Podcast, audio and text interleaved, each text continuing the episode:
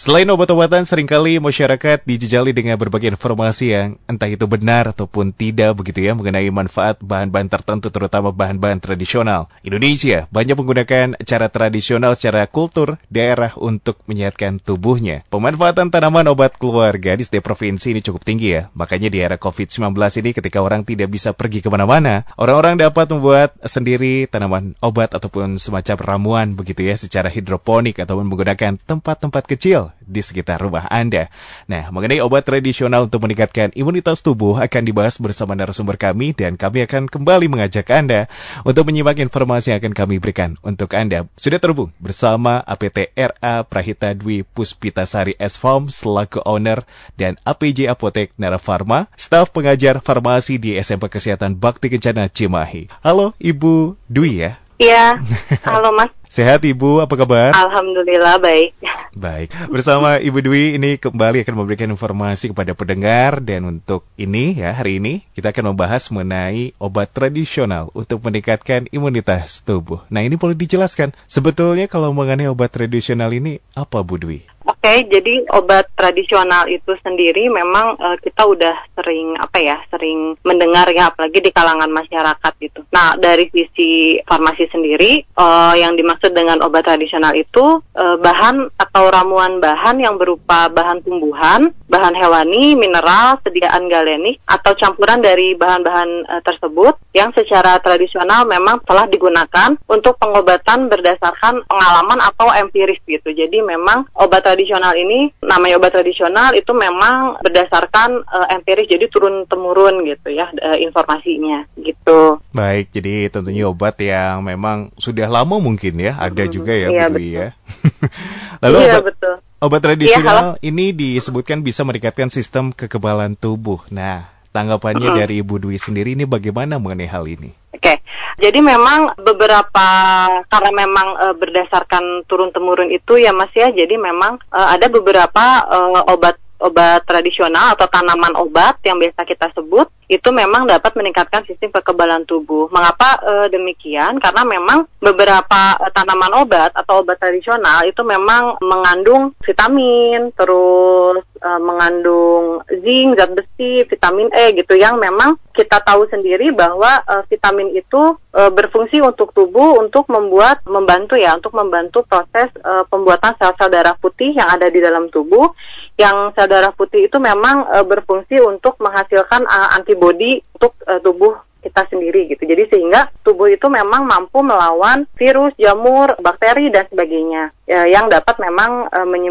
menyebabkan timbulnya penyakit. Nah, selain itu juga memang uh, beberapa obat tradisional itu memang mengandung zinc, zat besi dan vitamin E yang memang zinc itu yang kita tahu memang memiliki memiliki fungsi memang yang sangat penting bagi tubuh kita yaitu memang mempunyai uh, manfaat untuk uh, menyembuhkan luka, memperkuat sistem kekebalan tubuh uh, dan membantu proses tumbuhan itu untuk zinc. Nah untuk zat besi itu yang memang e, mungkin semua orang juga sudah paham gitu ya. Memang zat besi itu apa namanya memang sangat penting juga gitu untuk tubuh. Kenapa sangat sangat penting dan berhubungan sangat erat dengan manusia? Karena memang e, zat besi ini membantu ketersediaan jumlah e, darah dalam tubuh itu yang e, diperlukan gitu. Jadi zat besi memiliki fungsi untuk mengangkut bisa untuk mengangkut mm -hmm. uh, oksigen dari paru-paru ke jaringan dan mengangkut elektron di dalam proses uh, pembentukan energi di dalam sel. Itu mungkin uh, salah satunya. Ada zat besi, ada vitamin E gitu ya. Terus memiliki antioksidan yang tinggi gitu. Terus kayak vitamin E juga banyak fungsinya gitu ya untuk memelihara kesehatan kulit, kesuburan, kesuburan uh, organ, reproduksi, mata, sel darah gitu dan otak gitu. Gitu sih Mas.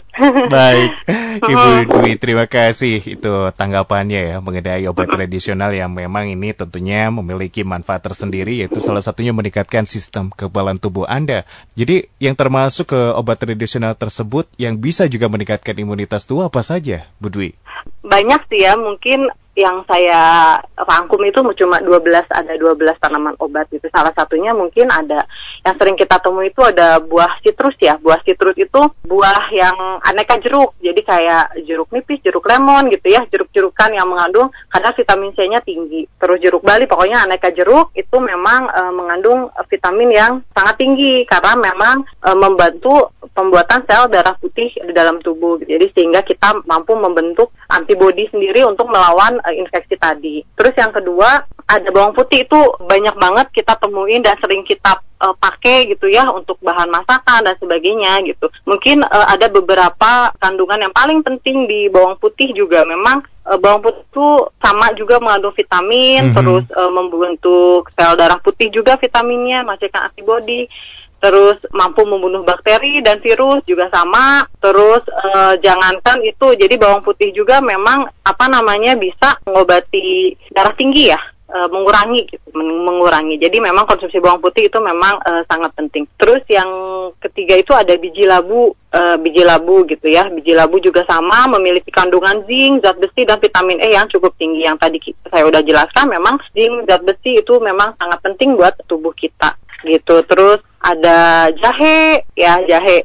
Nah jahe itu kenapa sih jahe memang sering digunakan oleh masyarakat untuk mengobati uh, anti radang atau sakit tenggorokan gitu ya karena memang di dalam jahe itu mengandung senyawa sebagai bersifat sebagai anti mikrobi uh, mikroba atau anti inflamasi dan anti inflamasi gitu jadi tanaman ini memang efektif dalam meredakan sakit tenggorokan mual terus menghilangkan gas yang ada di dalam pencernaan gitu karena antioksidannya itu tinggi gitu. Ada kandungan senyawa gingerol yang memang terdapat di jahe itu berperan sangat penting untuk meningkatkan kemampuan sel pembunuh alami untuk uh, memperbanyak diri dan uh, menghancurkan dinding sel virus gitu. Makanya memang rata-rata itu memang untuk fit ya, untuk supaya kita memang fit itu memang masyarakat jahe itu udah uh, sering digunakan. Terus ada kayu manis juga sama ya, kayu manis juga uh, kaya akan antioksidan kenapa sih kita apa ya banyak tanaman tanaman obat itu memang kadar antioksidannya itu tinggi. Kenapa? Karena memang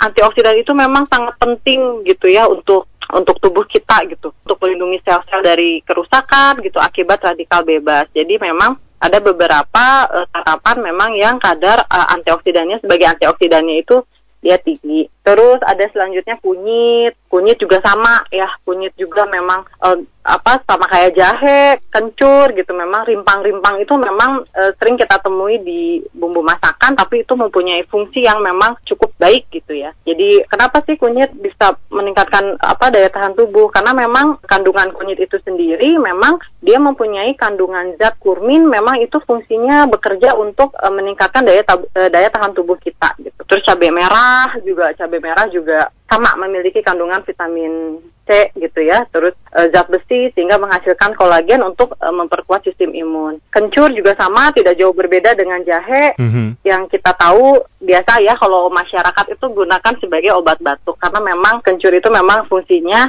selain memang untuk meningkatkan daya tahan tubuh juga memang untuk sebagai obat batuk jadi pereda batuk gitu. Gitu ya. Terus uh, temulawak ada 12 sih saya temulawak terus ada mengkudu jinten hitam dan cengkeh gitu nah memang yang poin yang yang sekarang lagi booming itu memang di temulawak memang banyak banget sekarang penelitian yang mengarah ke temulawak katanya bisa mengurangi gejala katanya ya gejala infeksi gitu karena memang dari apa ya namanya dari zatnya zat aktif dari si temulawak itu memang e, mengandung kurkumin. Kurkumin itu mampu mengendalikan sitokin. Sitokin akibat dari satu sel yang e, terinfeksi oleh virus. Jadi sitokin itu sendiri merupakan protein yang dihasilkan sistem kekebalan tubuh bila e, terpapar virus secara terus-menerus. Jadi memang apa namanya temulawak itu memang sekarang lagi booming banget gitu. Terus jinten hitam, cengkeh itu juga e, sama sih gitu. Baik, jadi tentunya itu gambaran contoh uh, mengenai obat tradisional terutama untuk warga masyarakat Indonesia banyak juga yang mengkonsumsi dengan tujuan masing-masing begitu begitu ya Ibu Dwi iya, ya betul, dengan betul. tentunya harapan ini bisa meningkatkan imunitas tubuh. Nah, apa yang harus diperhatikan? Misal begitu Bu Dwi, mm -hmm. takaran ataupun mungkin seperti dosis atau batasan mm -hmm. usia serta cara menggunakan dari obat tradisional ini apakah memang ada ketentuan khususnya? Iya, jadi memang ketika kita mau berbicara uh, dosis tentang obat tradisional ini mm -hmm. memang kita nggak bisa serta merta oh di jahe misalnya misalnya diminumnya harus sehari tiga kali. Nah kita nggak bisa nyebutin secara uh, seperti itu langsung gitu, karena memang kita balik lagi ke obat tradisional itu sendiri. Memang ketika kita menyebutkan obat tradisional itu penggunaannya itu memang hanya didasarkan pada uh, studi empiris atau secara turun temurun dari nenek moyang kita gitu. Ketika kita mau berbicara dengan uh, dosis itu memang ada tahapan-tahapan pengujiannya uh, pengujiannya lagi gitu. Jadi kalau di tanaman obat itu memang ada tiga tahapan tahapan obat sebelum tanaman obat itu memiliki dosis yang tepat. Yang pertama itu memang jamu yang biasa masyarakat sering sebut itu jamu. Nah jamu itu yang yang kita maksud itu ya obat tradisional yang kita bahas gitu. Karena hanya mungkin eh, orang-orang uh, atau masyarakat taunya itu jamu. Nah, jamu itu memang hanya berdasarkan studi empiris. Jadi data empirisnya memang sudah ada bahwa memang nenek moyang kita itu me, apa ya namanya uh, mengobati radang misalnya menggunakan jahe. Jadi memang udah ada. Nah, lalu di lanjut lagi tuh ke tahapan yang kedua yaitu mm -hmm. masuk ke obat herbal terstandar. Nah, obat herbal terstandar kita juga mengacu kepada studi empiris. Jadi memang melihat data bahwa jahe misalnya mengandung uh, apa me, bisa mengobati radang. Nah, dari situ kita mulai melakukan pengujian secara uh, praklinis kepada hewan. Jadi kita coba pengujian. Nah, dari situ kita belum menentu uh, belum tahu dosis yang tepatnya karena kita belum tahu apakah uh, dengan dengan satu gram atau dengan dua gram jahe itu bisa mengobati atau bisa mengurangi itu kita masih belum tahu karena langsung ke eh, lanjut ke penelitian tahap yang ketiga yaitu masuk ke fitofarmaka. Jadi fitofarmaka itu apa telah melakukan uji klinis dan praklinis. Nah dari situ setelah melakukan uji klinis kita e, menguji kepada manusia itu kita bisa mulai tahu bisa tahu e, berapa dosis yang memang tepat untuk mengobati e, gejala tersebut. Jadi kalau misalnya kita memang berbicara masalah e, berbicara tentang obat tradisional itu memang kita agak susah untuk menjelaskan dosisnya gitu karena kita belum tahu kita belum melakukan studi gitu. Cuma memang berdasarkan studi empiris itu memang apa namanya memang tanaman itu bisa mengobati e, penyakit ini ini ini gitu. Jadi itu ya, tapi tetap yeah. harus ada perhatiannya begitu ya, maksudnya ada yeah, yang betul, diperhatikan. Betul. Mm. Kalau yeah. untuk batasan usia sendiri, nah misal kalau untuk anak-anak ini bagaimana ya, Bu Dwi? Sini ada yang harus eh, diperhatikan uh, juga, misalkan usia berapa minimal untuk konsumsi mengenai obat tradisional ini? Iya, iya. Nah, kalau untuk obat tradisional itu memang ada beberapa uh, ada beberapa obat yang sudah memang mempunyai dosis untuk anak-anak. Contohnya misalnya obat-obat uh, fitofarmaka itu memang udah ada dosis untuk anak. Nah, untuk mm -hmm. obat herbal sendiri itu sih kalau saya sih menyarankan uh, dari umur di atas balita ya, berarti enam tahun atau lima tahun ya. lima mm -hmm. tahun mm -hmm. itu dikit mungkin ya. Kalau saya sih ngasih takarannya dikit. Kenapa? Karena kita juga belum tahu nih di fungsi dari uh, organ anaknya itu mampu nggak menerima tanaman obat. Tapi kalau sebatas cuma kencur buat obat batuk itu boleh umur 3 tahun itu udah boleh dikasih gitu ya. E, paling hanya sedikit kan ya untuk mengurangi gejalanya aja itu nggak jadi masalah. Gitu. Nah balik lagi ke studi klinis tadi gitu. Jadi memang belum ada yang menyebutkan e, kalau misalnya secara obat tradisional belum ada e, yang menyebutkan bahwa e, ini boleh digunakan oleh anak-anak ini tidak gitu. Kecuali kalau misalnya memang sudah melakukan studi klinis tadi. Gitu sih mas tanggapan saya. Baik terima kasih Ibu Dwi. Nah apalagi yang harus diperhatikan perhatikan. Misal karena kan nih tentunya memang ini manfaatnya obat tradisional juga memiliki manfaatnya tersendiri misal begitu ya. Nah, kalau misalkan dari sisi lain apakah obat-obat tradisional ini juga memiliki resiko misal mungkin gitu apa dampaknya uh, dalam hal ini yang negatifnya Bu Dwi? Ada tidak Bu? Iya, iya. Kita balik lagi ke penggunaan obat ya, Mas ya. Walaupun memang dia obat tradisional, jadi apa pun memang obat atau bahan obat alami atau secara sintetik itu yang masuk ke dalam tubuh itu pasti memiliki efek samping. Pasti memiliki efek samping. Obat-obatan sintetik pun juga sama. Memang ada efek sampingnya. Nah, untuk obat tradisional itu sendiri yang sudah ada di uh, apa namanya obat tradisional yang ada di lingkungan kita, itu efek sampingnya itu memang kita tidak bisa apa ya mem, tidak bisa menyebutkan bahwa dia mempunyai efek samping A, B, C dan E misalnya ya karena memang balik lagi ke studi empiris cuma eh ke studi klinis dan praklinis. Cuma memang beberapa obat tradisional itu yang namanya masuk ke dalam tubuh itu pasti diprosesnya di dalam tubuh gitu ya. Nah, jadi kayak orang-orang yang memang punya penyakit-penyakit tertentu kayak misalnya uh, gangguan ginjal atau apa gitu ya. Nah itu memang harus nggak boleh terlalu banyak mengkonsumsi itu karena ditakutkan atau dikhawatirkannya itu memang akan mengendap di ginjal gitu ya dan sebagainya. Jadi saran saya kalau misalnya memang pengen memanfaatkan uh, bahan-bahan alam yang ada di lingkungan kita gitu ya, pengen diracik sesuai jamu gitu ya, kayak jamu yang biasa kita suka minum, yaitu diimbangi juga dengan meminum air putih yang banyak untuk membantu hmm. memperlancar si proses tanaman obatnya itu gitu. Jadi supaya di dalam tubuh nggak terlalu apa ya uh, mengendap gitu kayak gitu. Baik, jadi itu yang harus diperhatikan uh -uh. juga begitu ya, apalagi kalau misalkan kita dari pengolahannya tidak tepat begitu ya Bu Dwi pasti iya, memiliki betul. resiko sendiri. Nah, kalau dampak yang paling sering mungkin banyak dikeluhkan juga misal masyarakat ataupun pasien yang berkunjung ke apotek yang semisal ini dikarenakan obat tradisional, kebanyakan apa Bu Dwi yang terjadi? Uh, belum sih ya, belum belum, okay. belum ada hmm. apa ya namanya belum jarang kasus memang setelah meminum uh, kunyit atau setelah meminum temulawak dia menimbulkan efek samping yang berlebihan gitu. Masih jarang terjadi gitu karena memang masyarakat itu mengkonsumsi obat itu maksudnya tanaman itu paling hanya satu gelas dua gelas nggak terlalu sampai gimana gitu jadi memang sampai saat ini belum sih belum ada apa kasus memang uh, efek mungkin kalau jangka panjang mungkin ada ya tapi kalau misalnya untuk secara langsung menggunakan itu mesti belum ada mesti belum ada kasusnya sih kayak gitu baik Ibu Dwi kita ke pendengar ya ini sudah ada yang bertanya melalui WhatsApp di 0811 2102 948 ada Ibu Cecil di Setrasari Ibu terkait obat tradisional ini apa sebaiknya kita beli ramuan atau hmm. meracik sendiri? Dan kalau meracik sendiri apa kita juga bisa melihat bahan seperti rempah-rempah ini yang baik belum ada bakteri lainnya atau seperti apa Bu? Hmm. Kalau saran saya sih lebih baik apa nggak usah beli rempah-rempahnya ya kalau ya boleh sih beli rempah-rempahnya gitu ya misalnya yang keringnya mulawak keringnya gitu itu nggak jadi masalah Terus kalau misalnya mau tanam sendiri langsung ngambil dari tanamannya, langsung dibuat itu juga nggak jadi masalah. Jadi sama-sama masih uh, masih mempunyai fungsi yang sama gitu. Jadi nggak ada perbedaan antara membeli rempah-rempahnya langsung gitu ya, terus atau tanaman sendiri. Cuma yang jadi apa ya namanya biasanya kalau beli rempah-rempah satu paket gitu ya, satu paket nah kayak gitu itu memang yang kita khawatirkan itu cocok nggak apa tanaman ini bisa disatukan dengan tanaman ini gitu.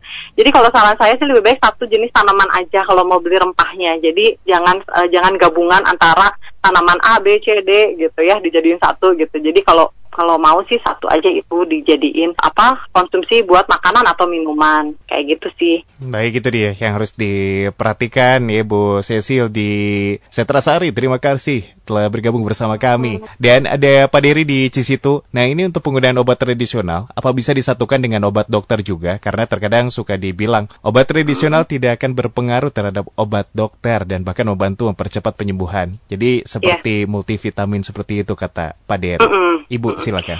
Gak apa-apa sih ya obat-obat dokter tuh maksudnya obat-obat sintetik ya gitu ya mm-hmm. obat-obat mm-hmm. sintetik nggak apa-apa karena memang obat-obat tradisional itu kan manfaatnya tuh banyak ya. Jadi memang salah satunya yang paling penting itu membantu apa ya stamina tubuh kita, membantu meningkatkan uh, tubuh kita. Jadi sebenarnya belum ada studi kontraindikasi antara obat sintetik gitu ya dengan obat tanaman obat. Cuma memang biasanya kalau apa namanya kalau ada yang konsultasi seperti itu biasanya kalau saya minta di jeda jadi minum obat dokternya misalnya atau sintetiknya itu jam berapa nanti di selang berapa jam baru boleh uh, minum obat tradisional. Jadi jadi nggak langsung nggak langsung berbarengan gitu. Kayak gitu sih mas. Baik, jadi tentunya itu yang harus diperhatikan juga begitu ya, Bu Dwi ya, iya, dalam betul. mengkonsumsi uh, obat tradisional. Lalu di tengah pandemi ini bagaimana menurut pandangan dari Ibu Dwi sendiri? Masyarakat sudah maksudnya lebih banyak yang mengkonsumsi ini untuk salah satu ikhtiar mm, begitu untuk menjaga imunitasnya atau bagaimana?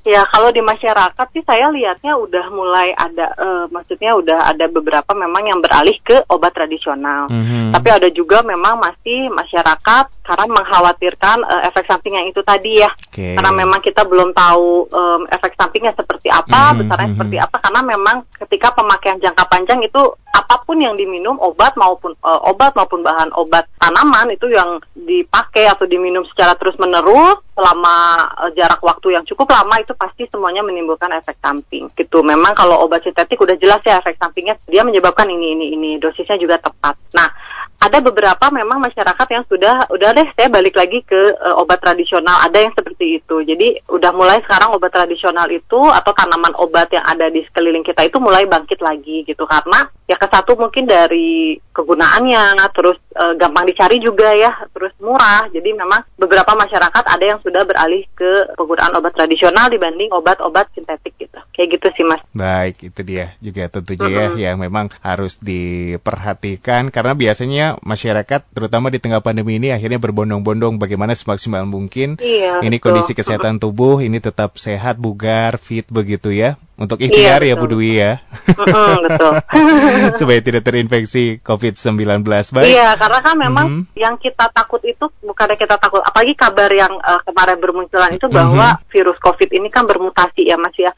Iya betul. Karena betul, kita nggak bisa, kita juga nggak tahu nih si tubuh kita itu bisa melawan nggak. Kita hanya bisa berusaha untuk uh, meningkatkan kekebalan tubuh kita mm -hmm. di tengah pandemi mm -hmm. ini. Mungkin uh, banyak informasi beredaran namanya masyarakat karena tahu informasi A, B, jadi karena memang panik dan sebagainya, memang banyak yang seperti itu gitu mas. Baik, gitu. memang ya hampir sama begitu ya intinya uh -uh. uh, dari sudut pandangnya begitu ya Bu Dwi ya. Jadi ya, betul. biar sama-sama lah yang terbaik intinya begitu. Baik, Ibu Dwi, kita uh tentunya berada di penghujung perbincangan kita pada kesempatan hari ini berkenan untuk menyampaikan kalimat penutup untuk pendengar. Silakan Bu. Boleh boleh. Buat pendengar ya mungkin kita uh, saat pandemi ini mem memang uh, kita nggak ada cara untuk apa ya namanya nggak ada cara lain gitu selain memang meningkatkan uh, sistem imun. Uh, bahkan sampai tanaman obat uh, yang berfungsi untuk meningkatkan sistem pertahanan tubuh juga bisa membantu. Jadi pesan saya gunakanlah tanaman obat mm -hmm. uh, itu gitu ya untuk membantu, boleh multivitamin dan sebagainya sambil menunggu obat yang memang betul tepat dan vaksin yang sudah ada. Gitu. Jadi usaha kita saat ini hanya sebatas untuk uh, meningkatkan sistem kekebalan tubuh kita. Gitu. Itu aja sih mas. Baik Ibu Dwi, terima kasih untuk hari ini telah berkenan bergabung bersama kami Sama-sama. dan informasi yang disampaikan juga tentunya bermanfaat ya Bu ya. Selamat beraktivitas untuk ya. hari ini Bu, selalu jaga kesehatan ya Bu ya. Nanti mudah-mudahan ya, kesempatan ya, sama-sama, bergabung lagi bersama kami. Demikianlah bersama APTRA Prahita Dwi Puspitasari S Farm selaku owner dan juga APJ Apotek Nerofarma dan juga staf pengajar farmasi di SMK Kesehatan Bakti Kencana Cibahi yang telah bergabung di Fit for Life.